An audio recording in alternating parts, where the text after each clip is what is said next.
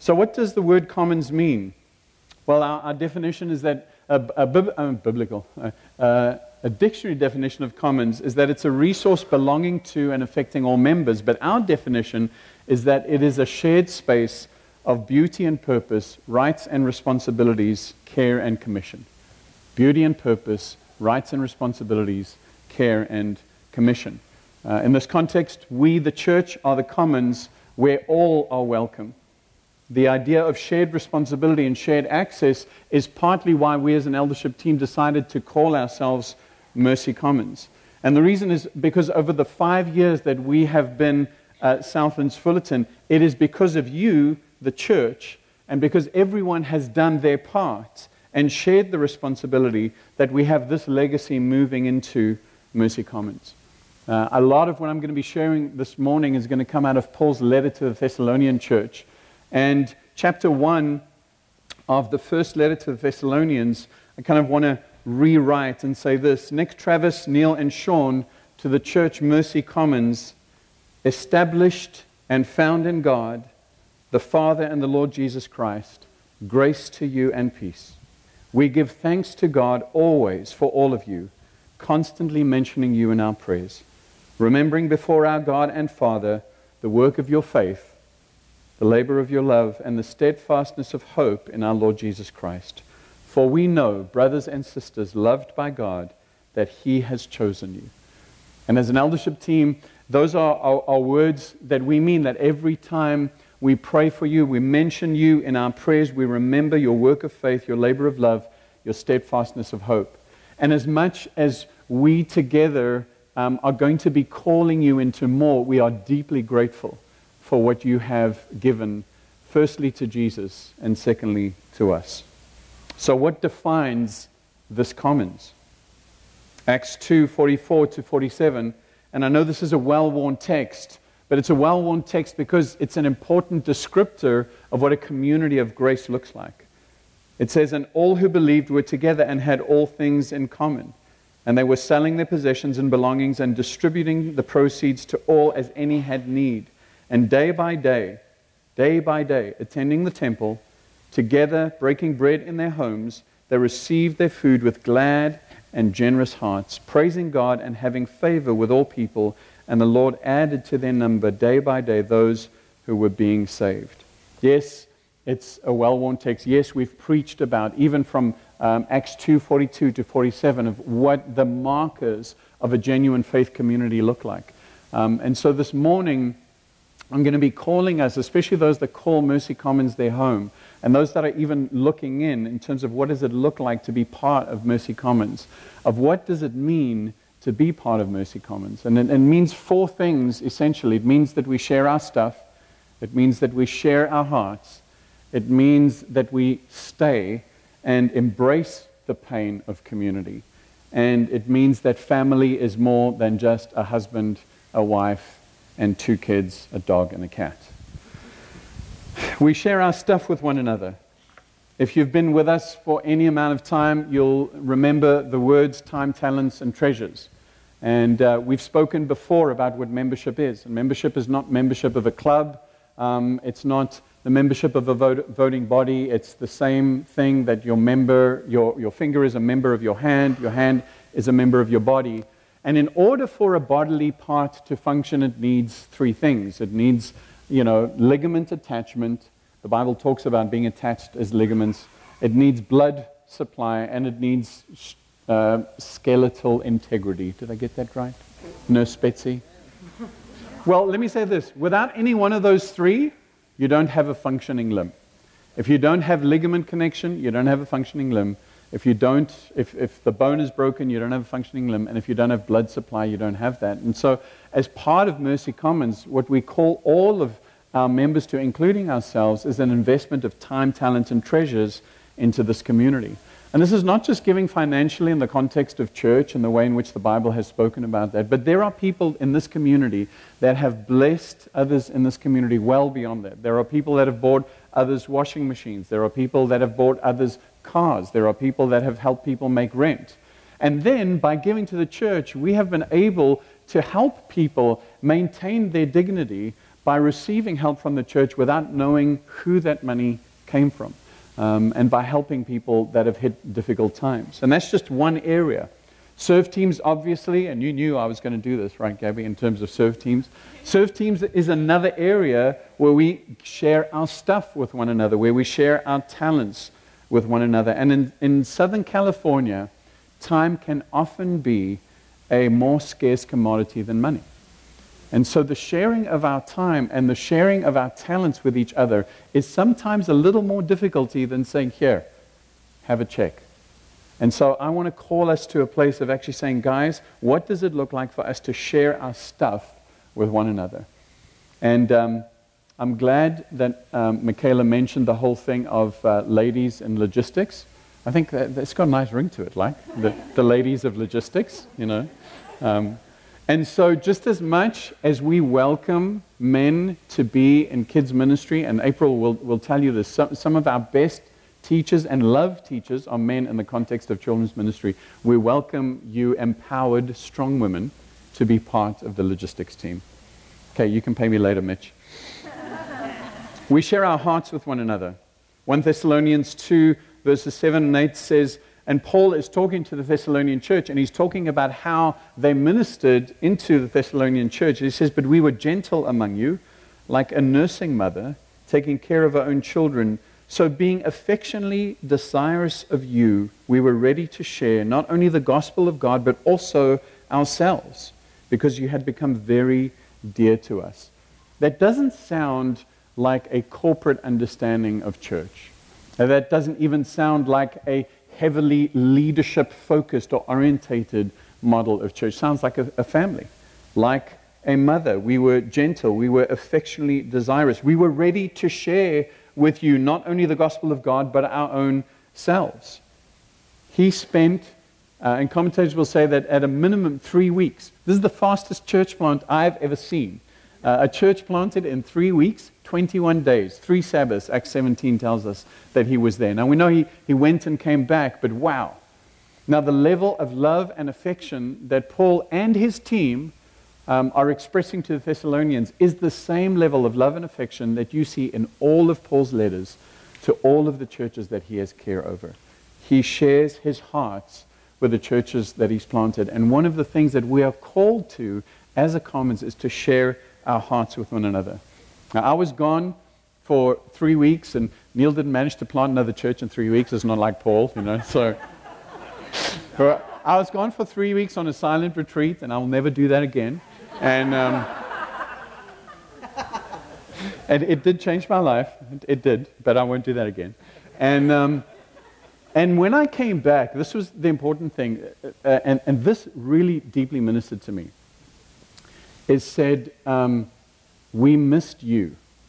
Everything went well, but we missed you. We, we didn't miss your preaching, we didn't miss your leadership, we didn't miss what you brought, we missed you. Um, and, and for me, that was one of the kindnesses of God, because most of my life I had grown up with a sense of, what have you done for me lately? I am what I can produce, and I am what I can give.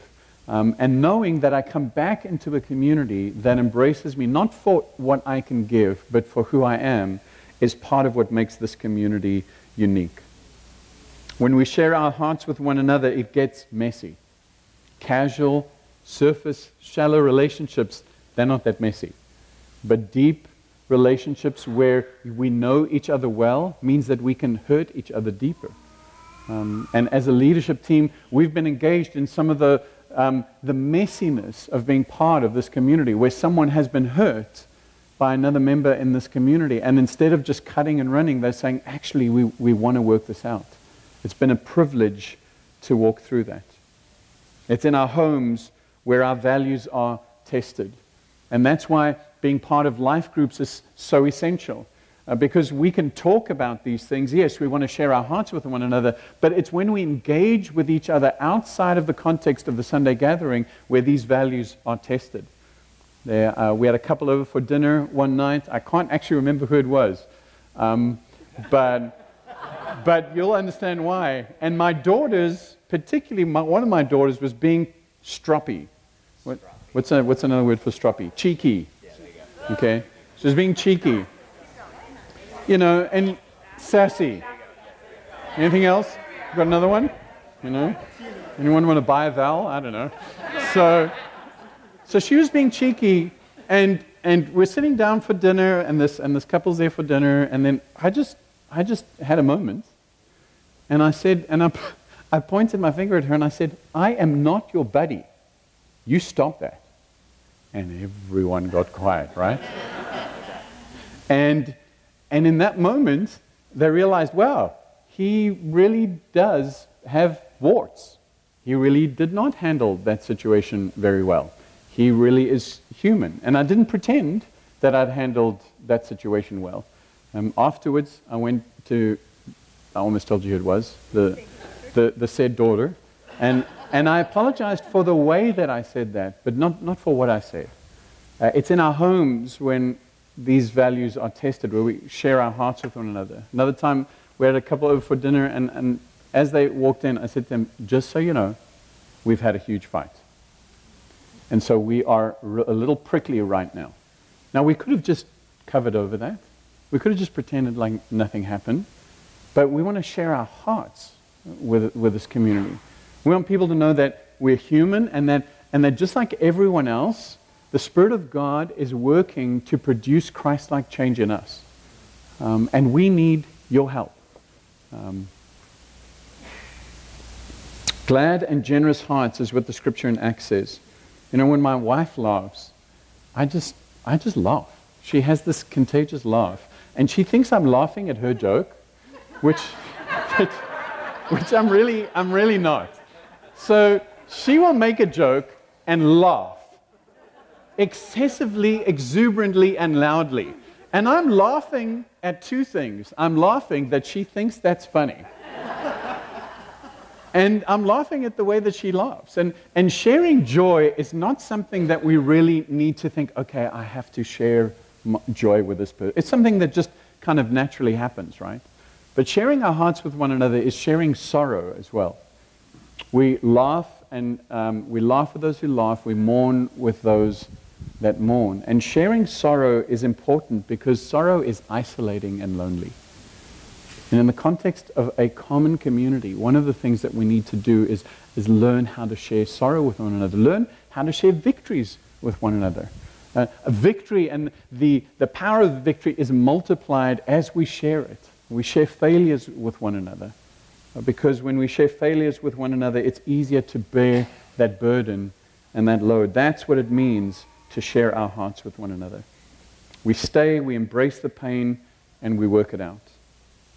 In uh, chapter 2, verse 11, it says, he, he's already spoken to the Thessalonians about how, uh, as a mother, he has treated them. Now he says, For you know, like a father with his children, we exhorted each one of you and encouraged and charged you to walk in a manner worthy of God who calls you to his own kingdom and glory. Western individualism has affected every aspect of our lives. It's affected the way we view salvation. It's affected the way we view family. It's affected the way we view commitment and purpose. And salvation has, um, has become this almost uniquely personal event, but it was never intended to be a personal event. Kellerman says that um, salvation is a community creating event, that we are called out of something into something. That means that by repenting and placing our faith in Jesus, we are not just restored in relationship to God, but we are part of a covenantal family. That God has always pursued us as a people. Um, and in Exodus, we have the picture of God rescuing his people, pulling them out of Egypt and making himself a people. We find that same picture in Pentecost when the Holy Spirit comes upon the people that Acts 2 is talking about and creating a people. And so salvation is a community creating event. Social anthropologists tell us that we, as Americans, are what are called a weak group society. It's offensive, but it's, it's true. It's where the needs, goals, and desires of the individual are primary, and the needs, goals, and desires of the group are secondary. In fact, they say that um, we tend to view groups in a completely utilitarian way. That these broader societal, societal entities, like family, church, organizations, civic societies, sports teams, They serve as a resource that we as individuals draw on in order to realize our own goals. So if we are part of a group, we're part of a group because of what it can do for me. We're not part of a group because we don't understand the fact that God has called us to image the group, the Godhead, the Trinity, as a community of faith. We aren't part of a group because we realize that there are some things that I will only learn from you as a community and not directly from God. We're not part of a group for the greater good. We're part of the group because of what it does for me. My needs are not being met by this group. I'll leave this group. My talents are not being recognized by this group. I will leave this group. And that's the kind of society that we've been fashioned in, and that has bled into the context of the church. We have become purveyors, tasters, and consumers of spiritual products. It's kind of like when you go to the Anaheim packing district and you're like, yeah, I'll have, um, I'll have some sushi from that place, and then I'll have some, what's that fancy name for the fries? Poutine, poutine, yes. I have the, gee, my mouth kind of watered right then, you know. I'll have the poutine with the shredded pork and the fried egg on top of that. Yeah, I'll have that from that place, and then I'll have the frozen yogurt from there. No, I don't want anything, and uh, I'll take what I want, and I'll sit with where, you know, where I want to sit. Um, but when you're invited to a family meal, you sit down at the table, you're grateful for what you have, and you're grateful that you're surrounded by people. You don't get to make that choice. Um, we taught our kids early on you get what you get, and you don't throw a fit. And one day, Margaret, Karen's mom, came and she said, What is this? And Aaron said, Gaga, you get what you get, and you don't throw a fit.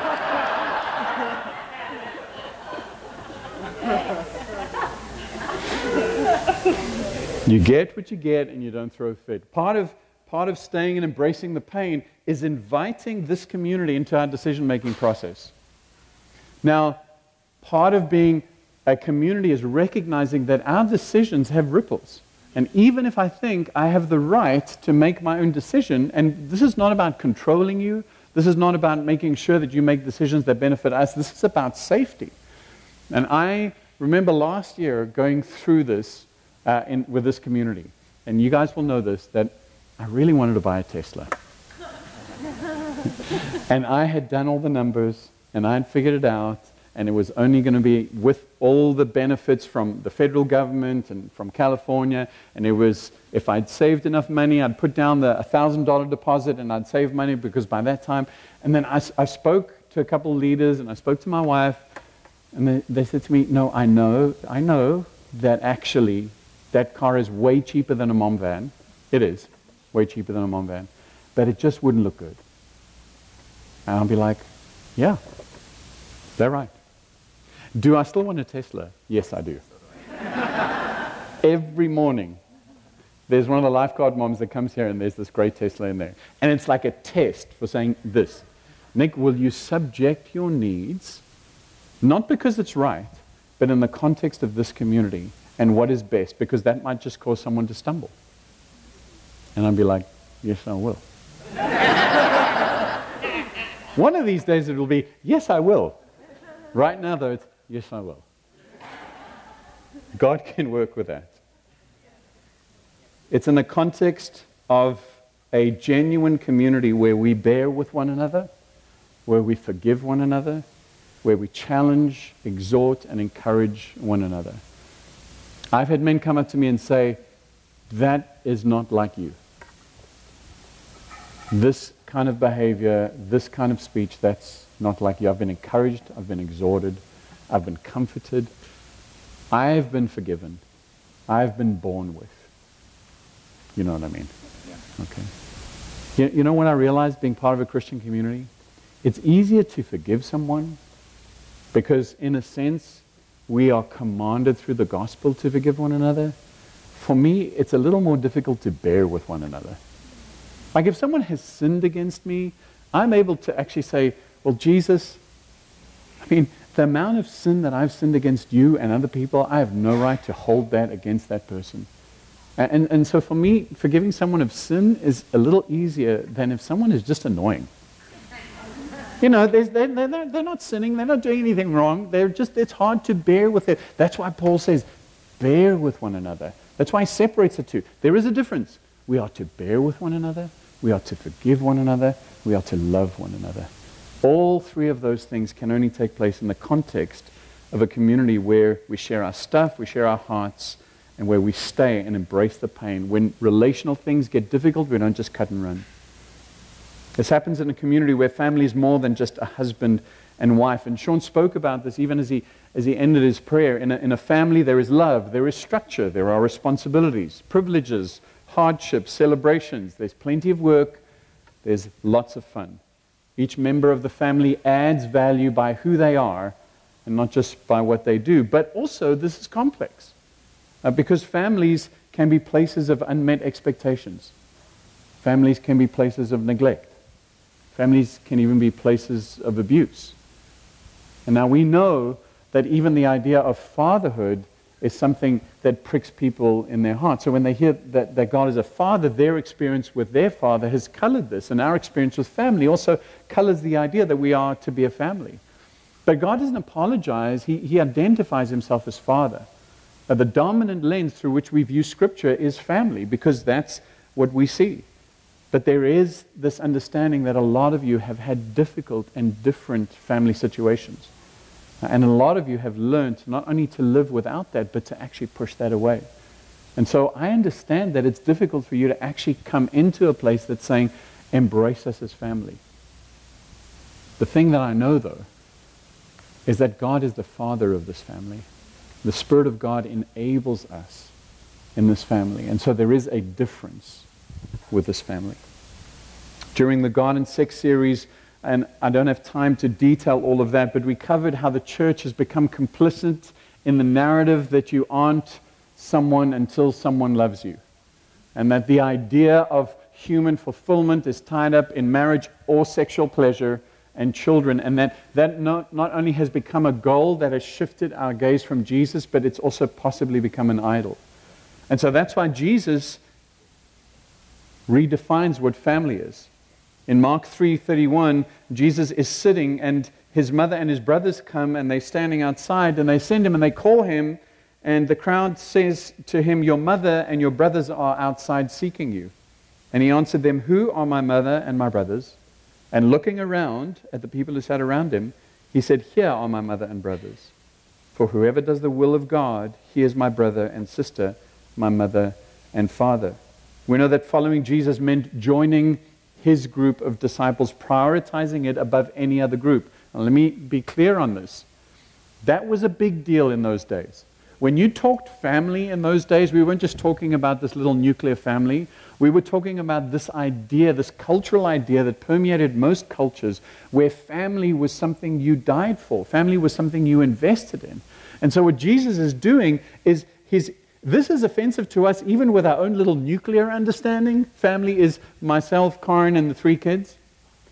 This, imagine how offensive this was in the broader context where family had just such a deeper meaning. But Jesus is saying, let me redefine what family is. Jesus redefined it in the Jewish context. Later in the epistles, Paul redefines it in a Gentile context.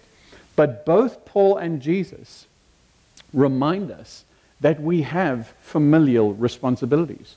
Uh, they both remind us that we actually have familial and financial responsibilities, even to the point where Paul says if someone doesn't fulfill their familial obligations, they're to be treated as an unbeliever. So there isn't this sense of like, no, you need to just get rid of your natural earthly family and be part of this. Well, what Jesus is saying in this context is that the family of faith outranks the physical family only when there's a, when there's a, a conflict, a choice that needs to be made in order to be part of the family of God or to be part of your natural family. Does that make sense?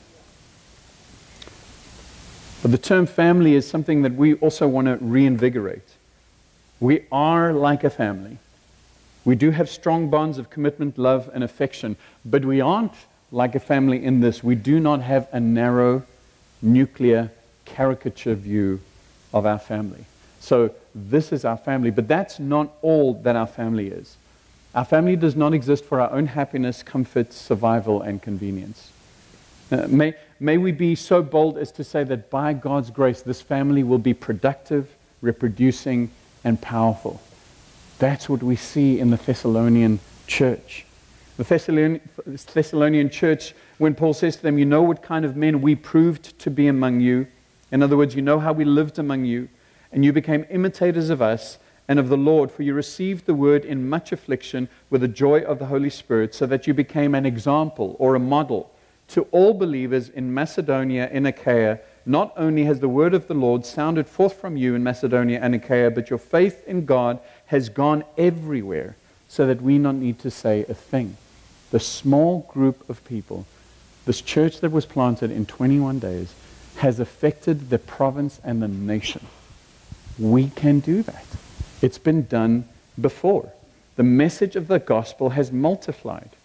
When I think of this small community of faith from Fullerton to Thailand, the Smiths, the Harpers, JC, now the Smiths are back with us and growing, um, but they went and they extended the gospel in Thailand. In Chino, the McBrides, the Gunters, and now the Searsons, Syersons.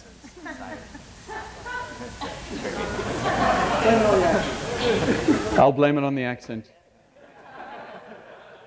In Mexico, Brittany, in North Carolina, David and Grace. This little church. Throughout the United States and across the world, there is no reason that we can't be a tight, loving, committed family and be reproducing and powerful for the sake of the kingdom. Not so that we can be like us, but so that the goodness of God can be multiplied just like it was in the Thessalonian church. We want to be a blessing to the city and a blessing to the world. And we are a family that is freshly empowered.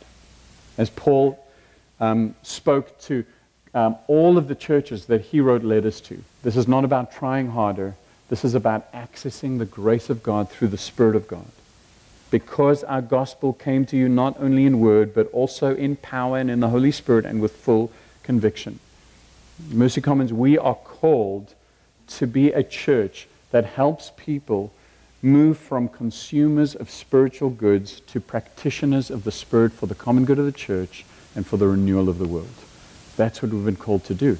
Not in our own strength and in our own power, but empowered by the Holy Spirit. We want to be a people that are not just open to the Spirit, but are eagerly desiring things of the Spirit. And sometimes what we say is, you know, we believe in the Word of God and we believe in the. No, because we believe in the Word of God, we believe the Spirit of God is still active. This is not a choice that we have to make between one or the other. Because what we read in Scripture clearly is that the Spirit of God empowers His church then and now to do good works so that the name of Jesus is glorified. We want to be those that are not just open but eagerly pursue. And I've used this example before in terms of how would you feel if you if you asked someone out and they said, "I'm open. I'm open to going out with you," you know. It's like the difference between being open and eagerly desired is like the difference between a dog and a cat. Right? So when you come home, if you have a cat, you know, otherwise spawn of Satan, if you have a cat, okay, and you open the door and the cat goes like this, huh, it's you. You're in my house. That's what a cat does, right? It's like, I'm open. If you have a dog and you open the door and the dog comes, it's like, did you miss me? Did you miss me? I was here. I looked after the house. Did I do a good job? Did I? Did I? Did I? Are you coming in? Are you going to come sit with me? Are you? Are you? You know? That is eagerly desiring. Eagerly desiring. When, when, when I come home from work, Bono follows me. Bono's a little dog. He follows me around to the point that it makes Karen sad because, because he doesn't follow her around, but, but because I'm not even paying attention to him. I'm not even calling him. He's just following me around. There is an eager desire. And, and, and can we be a people that are saying to God, God, we eagerly desire you? We're not just open men. If something happens, it happens. We want to be people that eagerly desire to see you move with power, with authority. We want to be a people that are ready for God to interrupt us, for the prophetic to emerge, for people to have visions and dreams, for a kingdom demonstration to follow the preaching of his word, for people to be healed. And there have been people that have been healed in the context of this community. There have been babies that have been born here as people have prayed for people that couldn't have children.